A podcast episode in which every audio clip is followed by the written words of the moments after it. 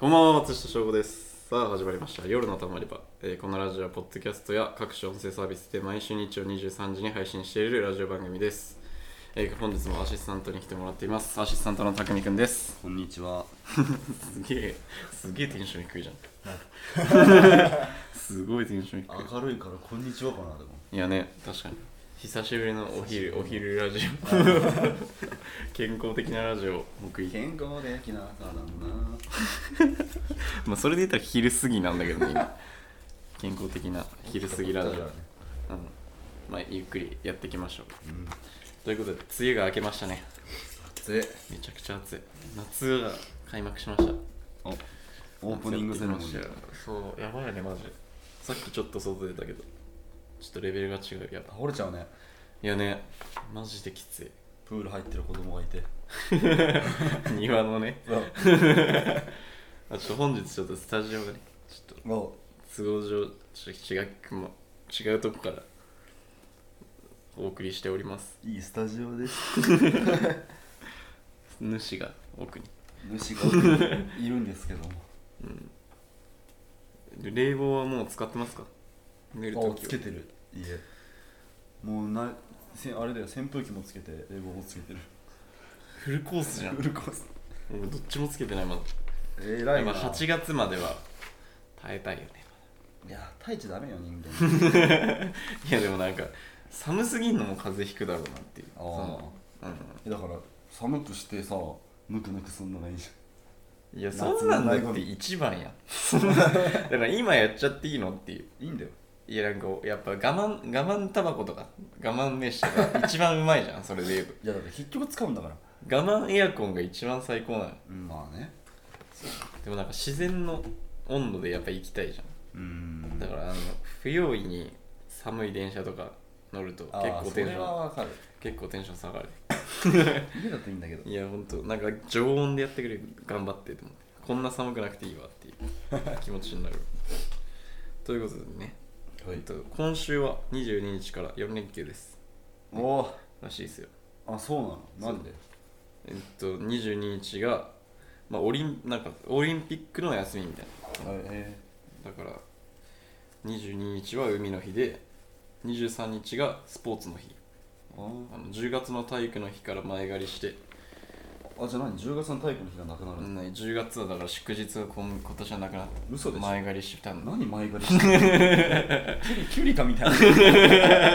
伝わんないだろキリカ。キュリカみたいなことしてる。いやね本当に。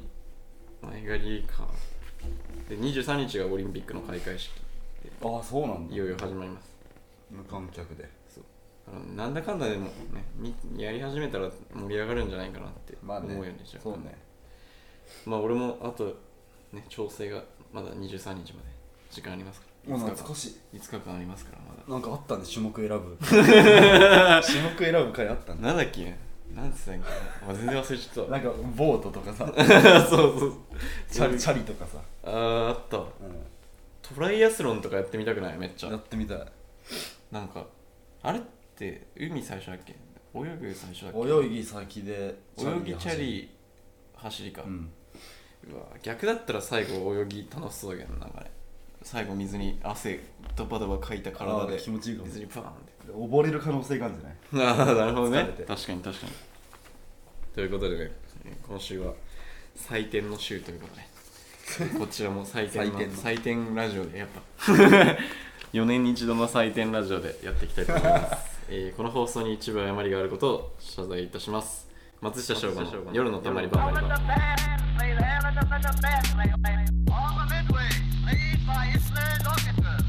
えー改めましてこんばんは松下翔吾です、えー7月18日ということでなんか今日はめぼしい日がなかったの高化学スモックの日だって今日記念日効果学のねはいえ俺の嫌いなパターンかえーあそういうこと、うん。日付関係ないようんだからなんか、まあ、夏の風物詩で志は。まあ他の市はよくわかんないけどさ。あ夏になるとさただいま県南西部付近に高化学スモック注意報が発令されました。目返しちゃいけないや目描いちゃいけないの？で何何が起きるの？あれつえなんかあれでしょ？工科学工業地帯に多いだからさああくない。いろいろゴミとか混ざってる。あ PM2.5 的なノリになるそれ目入って書いたらめっちゃ目あそうなのでもなんか心なしか告白スモックの日ってさプールとか入ってるとさはい終わるよね。終わるな。確かにっていうっていうなるよね。うん。ってなるよね。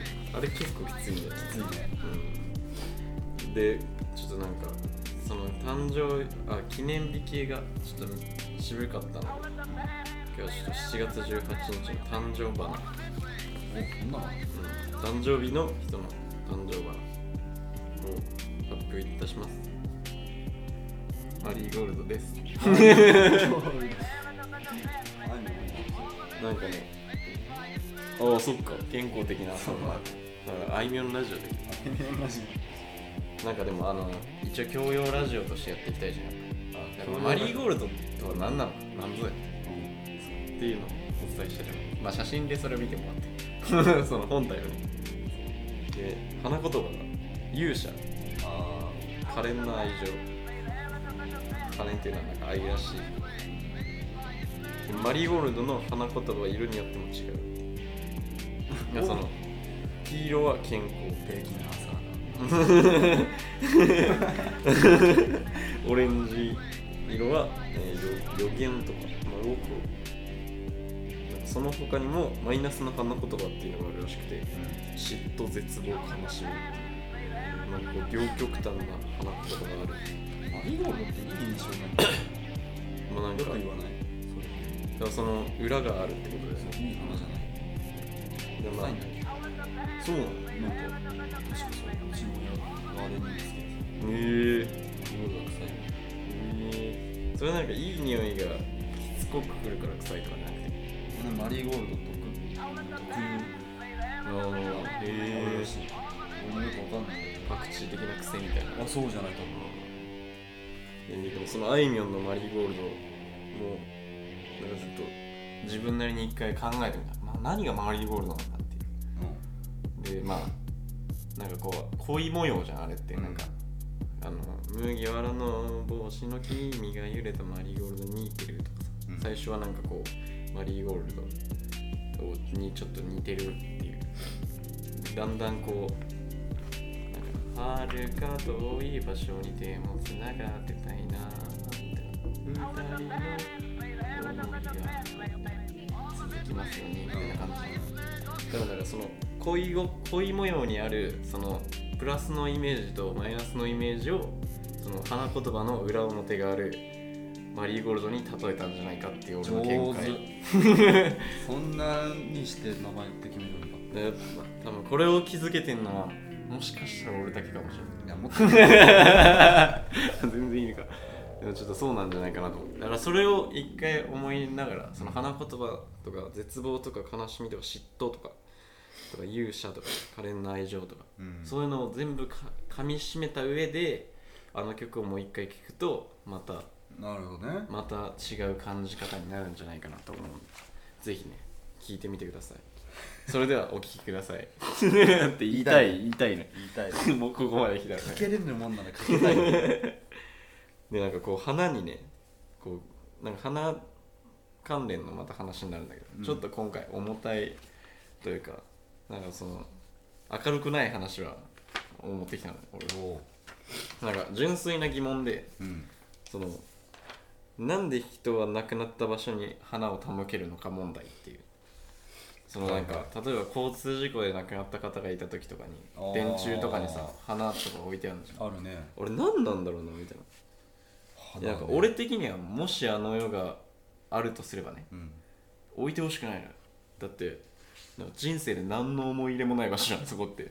さあそうね。なんかその家とかさ墓とかにさ、うん。花手向けるなら分かるのよ全然。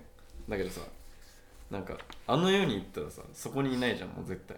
うん。なんかハマって抜けなかったりしてるかもしれないけどその場所でずっと なんかもうじじ自爆霊っていうんだっけなんかねそういうのみたいな感じでいるのかもしれないけど全然家に帰ってたいよねやっぱ。そうね。うん。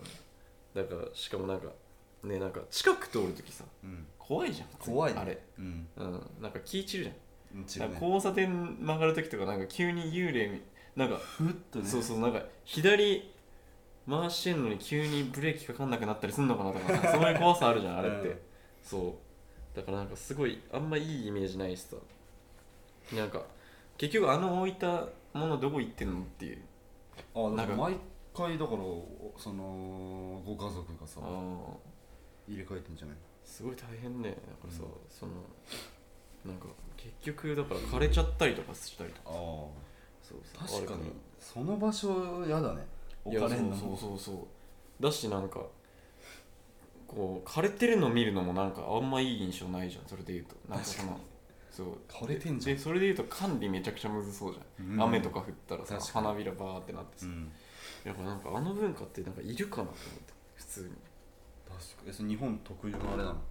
いやわかんないけどなんか普通に俺だったら余裕であの全然家か墓に。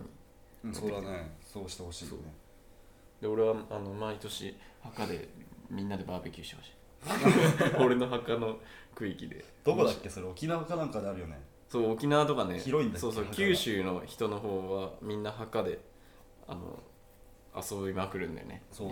墓がなんか部屋みたいなぐらい広いんでしょ？なね。囲われてて。そうだからそれちょっとやってほしいよね。やっぱ墓は怖いもんじゃないからね、うん。本当に。そういうものではない。だからまあでも死なないけどね。もし何があるか分かんないから。ラジオのために身を削るなよ。あんなようでエピソードトークしないよじゃあなんか匠が悲しそうなラジオを毎週1回投稿投稿するっていう。それはもう俺うん。引き継ぐしかなくなる。ようん、で松下翔子残すんでしょだから。うん。カンニング竹山みたいな。カンニンそのカンニングのね。そうそうそう。なんかコンビ名残して続けるみたいな。そうだからちょっとそうね不慮の事故の時は不慮の事故の時に置かないようにしてほしいっていううん。僕ら気持ちです。何の話持ってきたのまあ自分が気をつけりゃいいな。うんまあそうね。誰だよ。マットじゃん。なんでマットなんだよマット要素ないでしょ俺別に。まあマッあ松下のマットマットって。マットで？誰？だよねなんでだよ。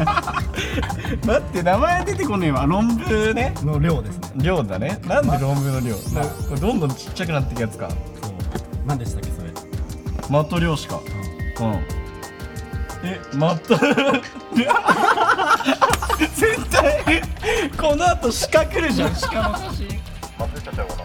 松下翔吾の。松下翔吾の。夜の。夜のたまり場松坂大輔引退。おおね。ね。確 あれさあのかに。俺ら野球やってるじゃない、うん。まあ、これから今野球しに行くじゃない。うん。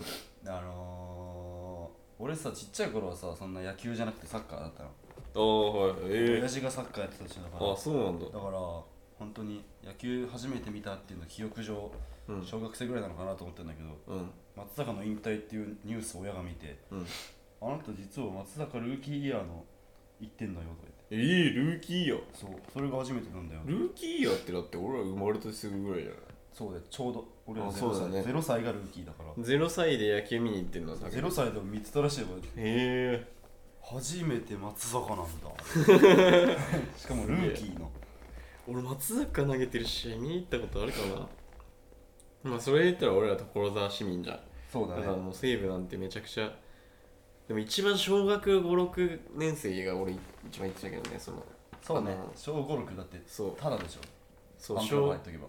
小学生のファンクラブ入ってれば土日あといつ行ってもタダなんだっけそう外野席が。そう。そうでそれでめちゃくちゃタダってやばいよな。えぐいよね。毎日行ってたからね。しあのなんかなんか学校終わりそう。か野球終わりとかねそう。それめっちゃ言ってたな。めっちゃ行ってた。でその時はもう涌井とかさ岸とかさあそ その辺になってたけどその前はその前だから松坂がいなくなった時にビニールのさうグローブもらったりとか。あったね。エナメルとかさ。そう。でもその前も俺絶対めっちゃ野球見に行ってるはずなのよ。うん。で記憶がないんだよね唯一記憶があるのは2005年かなんかな開幕戦に行ったんだけどうん。その時は西口だったんだよね。西武って開幕戦のピッチャー西口だったりするじゃんなんか,、うん。なんか松坂より西口を押してる感はあったじゃんあの時は。うん。そうだから西口だったなと思って。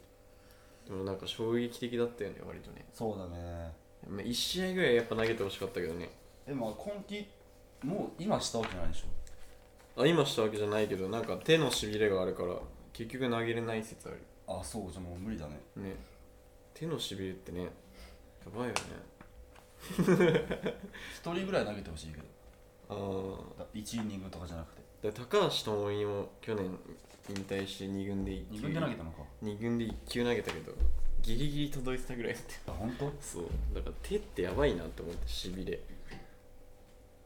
主が しびれはねちょっと引退考えるよね。やっぱ考えるね。俺もしびれてきたらもう引退考える。何を？だからその く声が。声 声がしびれてきたらやっぱラジオの引退も考えなきゃいけなくなる。ラジオどころじゃないです。声を。今日この後あの草草野球ですけどうん。ピッチャーじゃないですか。ああそうです。やっぱ初球何投げるかとか宣言しといた方がいいんじゃない？え聞いてるかな？もう終わってんだ多分。ベニー聞いてるかな？初球はまっすぐです、うん、まっすぐ。ああいいね。まっすぐだと思ってこっちも。守ってあでも分かんない。あの独占あの何？ケント君の、ああサインね、うん。キャッチャーの無視できないんで。無視しなさそうたくみえ首振ることある？なサイン。にえケント振ると怒るから振んな。いあそうなんだガイとか松村は振るけどめっちゃ名前出しちゃった、めっちゃ名前出しちゃったなんかめっちゃ素になっちゃったね確かに。そうっすね。だからちょっとね松坂引退おめでとう。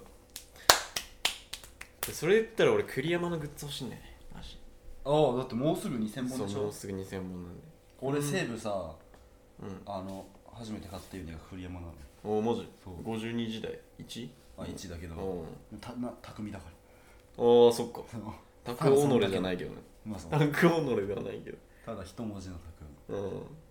そうね。だからちょっとまあライオンズ頑張れライオンズ応援ラジオですからうちらは。うん。であり採点ラジオでもありあいみやんラジオでもあるという 部分ですからね、はい、みんなライオンズを応援してください、頑張れライオンズえーここで、えー夜のたまり場で初めてえー曲を流したいと思います。松下翔吾で今。聞こえないふりをしよう。僕らだけが知る世界の真ん中で。正解かなんてどうでもいいんだ。答え探しだけが。純粋じゃないのさ歩くのはいつだって僕で歩き方なんてないよ。無機質な毎日から抜け出して目に映るものに。ありがとうって言えればいいさ。未来は妄想で過去は幻想で考えれば考えるほどめちゃくちゃになってさ心地いい風を受けながら鼻歌でも歌ってさ今を描けばいいさ。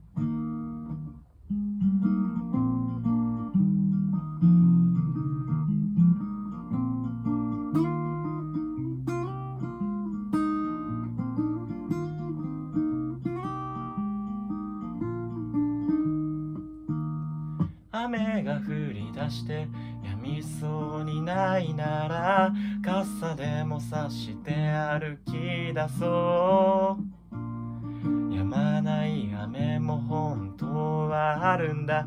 君自身が晴れを。願ってなければ間違いはこの世になくてわからないだけなのさ。闇に飛び込んだならさ泣き疲れた時にあ腹減ったって言えればいいさ。騒がしい街で忙しい日々で歩く道がなくなって息苦しくなってた。次の街に出かけよう。きっと晴れも見つかるさ。今を歩く僕らなら。ふらふら歩いて。足が動かなくなって。日も暮れてしまった。でも空を見上げたら。満天の星空が。僕を照らしていた。未来は妄想で過去は幻想で考えれば考えるほどめちゃくちゃになってさ。心地いい風を受けながら鼻歌でも歌ってさ。今を描けばいいさ。僕が見てるこの景色の中には大好きな人たちが映ってる。僕らの旅路が今ちょうど重なったんだ。出会いにありがとう。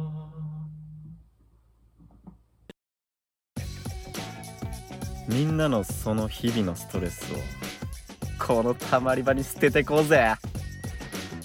松下翔吾の夜のたまり場。それではコーナー参りましょう。エンタメニュース。えーこちらのコーナーでは私松下翔吾が気になったニュースを紹介するコーナーです、えー今週1件です。コブラにキスしたヘビ使い。舌を噛まれて死亡えー読んでいきたいと思います、えー2021年7月9日フィリピン北部パンガシナン州の町マンガルダンのスネークマンことヘビ使いのベルナルド・アルバレスさんがパフォーマンスを見物しようと集まった人たちの前で、えー期待に応えようとヘビの口にキスをしました。えーこの時スネークマンがキスをしたのはフィリピン北部に一帯に生息していて、えーコブラの中でも最強と言われるほどの強力な神経毒を持つフィリピンコブラ。えーもし普通の人間が噛まれれば30分以内に呼吸不全を起こして絶命するほどの危険、えーそんなフィリピンコブラはベルナルドの口の中で彼の舌に噛みついた。俺は蛇の毒に免疫がある。と、えーかつてから豪語していた、えーバベルナルドだけれど、えー噛まれた痛さに絶叫。そして地面に倒れると大勢の見物人が見守る見守る前で亡くなってしまった、えーバンガシナン州の医師によれば、えーフィリピンコブラの毒がスネークマンの呼吸神経に麻痺し麻痺を起こしたのです。えー噛まれた人の呼吸は止まり、えー最終的に心臓も止まりますとのこと、えー現場には医師が駆けつけたけれどすでにベルナルドの体は硬直していた、えー皆さんもコブラにキスは気をつけて。アホやなここで訂正がございます。はい。今バンガシナ州と言いましたがパンガシナ州でした。誠に申し訳ございませんでしめっちゃパじゃんやば。むずた誠に申し訳ございませんでしっ それ大変申し訳ございません、えたソッシーな。ー 不快に思われた方、えーいらっしゃいましたバンガシュナン州の方がね。うん。まあ、名前間違えるの嫌だからね、それはね。すいませんでし所沢とか言われてます。た。絶対嫌だね。小手指とか言われるの。いや、でもね、アホだな。なんか、ベルナルド・アルバレスめちゃくちゃ助っ人外国人にそれ 確かに。絶対4番打ってるわ。4番サードね。4番さ いや、でもなんか、多分俺のは蛇の毒に免疫があるっていう言言って人気を持ってたのね。そうだねうんだからなんか生きってるよねだから多分中学とかもねそれで地位築いてきたと思うしその俺は蛇の毒大丈夫だぜって。うん。そうだね。そう。多分小さい頃からそれであいつは蛇大丈夫だよってなって。それで売ってしまったもんだから。そうそうそうそう。引くに引けなくなっちゃったの。多分なんか何なんだろうね。なんか噛まれないように口の中にでも口の中に入れるっていうのはさ、うん。何回もやってたわけでしょ多分。うん。でもなんか噛まれないようにとか。あえでも噛まれちゃうでしょ。だからその口を思いっきり押さえてあそういそうことの噛めないようにして。かあなるほどね。でも手滑って舌噛まれちゃった。死ぬってやばいよなすぐ。それはだってフィリコン。フフィリコン。フィリコン？フィリコンって何何そのファミコンみたいな。フィリピンの合フコン？ィリピンか。フィリピンフィリピンで合コン。今日フィリコンだわ。フィリコンが何？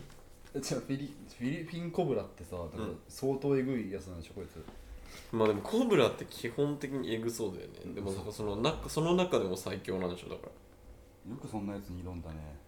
いやでもだからそれ超えるとやっぱまたああ。ひもうとワンランクアップできるだから。ワンランクギャンブルギャンブルやってた。職業のランクアップ。あ そうそうね。裏返せる。人生ゲームだったら職業カード裏返せるやつね。そうそうそう何になるのかな。なんか世界を股にかけるパフォーマーみたいあなるかもね。ね最初は慣れたかもしれない。最初はスネークマンっていうなスネークマンおもろいけど。だから自称でしょこれ。実証だね。俺はスネークマンだぜ。ヘビの毒なんか絶対効かないし免疫めっちゃあるからって言って。だからスパイダーマンって言ってるみたいなもんでしょ。あーダサ。急にダサ。あーそういうのに憧れたのかななんかああなるほどね。アメコミ狙ってたそうそうそう。アベアベンジャーズに コブラ口に入れてる スネークマンもダサすぎだろ。端の端に。い強さないよ。やでもコブラ使いだからこう。あでもパフォーマーじゃん。そうだよ。コブラをでもだからそれあれだよ言ったらだからエグザイルでいうボーカルがだからあのアベンジャーズに出てる人たち。だからうんうん。ボーカルパフォーマーがいるはずパフォーマー。まだパフォーマー一体も出てないけどその中の一人がスネークママジいらないなスネークマン。ンいやねそう。ちょみんなもコブラとキスするときはね気をつけてください。まあコブラみたいな女にもねやっぱ気をつけましょう。お。う下巻きついでチューしてくる。急に。急に。そっち持ってって。えーということで今週の、えーコーナーは終了でございます、えー先週ををあ先週募集していた夏のコーナーは、えー来週に延期になりました。はいもっとメールください。だからこれ延期延期で夏終わるかもしれない。もん毎週募集して。冬にまったメール冬冬に溜まったメール。生産。生産ね。そうそうしていくかもしれないんで。えーよろしくお願いします、えー夜のたまり場ではメールを募集しています、えー番組を聞いての感想や質問ネタメールエピソードメールなどじゃんじゃん送ってください。えーメールを送る際は Twitter、インスタの DM か番組宛てにメールを送ってください。受付メールアドレスは夜のたまり場 Gmail.com 夜のたまり場 Gmail.com えーたまり場の綴りは TAMARIBA です。メールテーマは Twitter と Instagram で募集しています。チェックお願いします、えーラジオネームを忘れずに。忘れずに。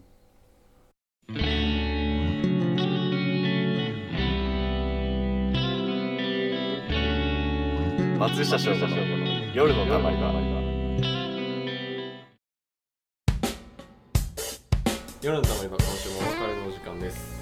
えー、っとねちょっと頭が回らないね。やっぱ夜だね。やばいんじゃない？マジで。本当に今週は。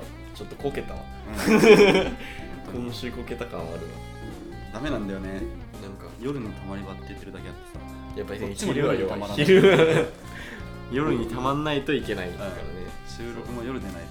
そうだからちょっとなんかやっぱ第2シーズン入りたいの第2シーズン。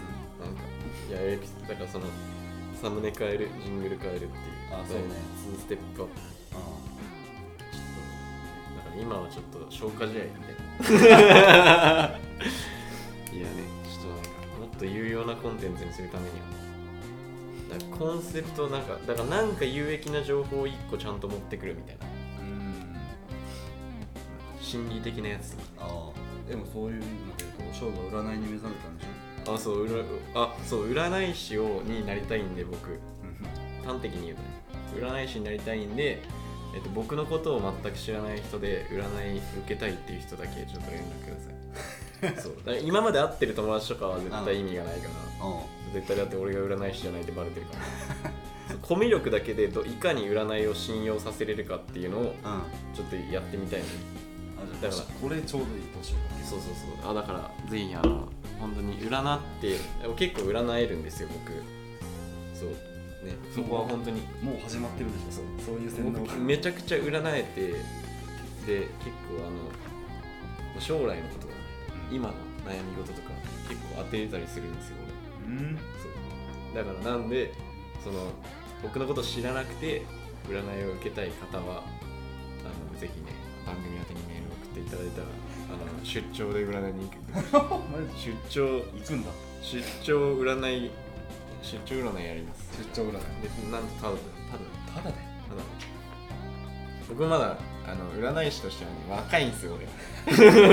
その若くてだからその経験が欲しいからやっぱ。だから今回ただでどこでも行きますね出張します。あのえっと志しないでしないで。まあでもある程度あの常識的な範囲内でこのご時世の。あのぜひねあのだから友達の友達とかでもいいしねそれで。その僕俺のこと知らないで。ちょっとあの手相も今勉強しますねこうわやっぱ勉強してよ。れ、うん、だからいやまあその、まあ、これであの紹介されないとちょっと困るんですけど、あの手相ってさこの線が何々線とか存在するわけじゃん。だからさだから普通の占いよりかは楽ない。そ根拠があるから。決まってるし。そう。でそれっぽいことをそれに上乗せすれば信用するなんてうんじゃない。そう。だから多分俺が体悪い線あって体体調を崩すことってさ人って8割方あるじゃん。そう。でない人もいるけどなかったらなんかこれから先危ないよって言えばいいだけの話だし。そうだね。そう。だから占いってめちゃくちゃ単純じゃん。そういう意味で言ったら。だからその基礎知識とコミュニケーション能力。だから冷静な分析。だからその相手がどういう反応してるからここはあえてちょっとあの当たりやすいことを言ってみようちょっと信じてきたなって思ったからちょっと挑戦的な質問をしたりとか。そういうバランスで占いはできてると俺は勝手に思ってるから。あぜひ今今の部分はカットで。カット？あの俺の戦法がバレちゃうんで。でだから占いをしてほしい方はぜひあの番組宛てにメールを送ってください。お願いします。あ僕のあの個人的なインスタグラムでもいいんで。やっぱそのスピリチュアル系に目覚めていくっていう俺のスタイル今日いろんなもの目覚めるやっぱ何でも目覚める。やっぱ人生1回の間に全職業を体験する。だからあのリアルキッザニアやってるの俺全部。やってきたラジオパーソナリティっていうキッザニア今入って であとウェブデザイナーっていうキッザニア今やってるの。あれ体験なんだ。あ職業体験。だ体験だだから別に。その人生長い目で見れば別にその確実に俺はこれだったっていうのがなくていいから俺は。その俺はラジオパーソナリティをやってきたんだっていうじゃなくて何でもやってきたっていう。いい。そうだから占い師もちょっとそのねキッザニアの中にブースを作りたいよ。占い師ブースを。俺の松下キッザニア。そう。占い師ブースとあと野球選手ブース。くうん。あとサッカー選手ブース。でしょで俺バスケ選手ブースなんだよ。でも割とバレー手広くあそうバレー3ヶ月ブースがある。3ヶ月体験ブースがあるから。そう。そうやってやっていきたいなと思っております、えーということでこのこの時間松下翔吾がお送りしました。アシスタントありがとうございます。ありがとうございます。今週も素敵な1週間をお過ごしください。ほんじゃまた。まだえい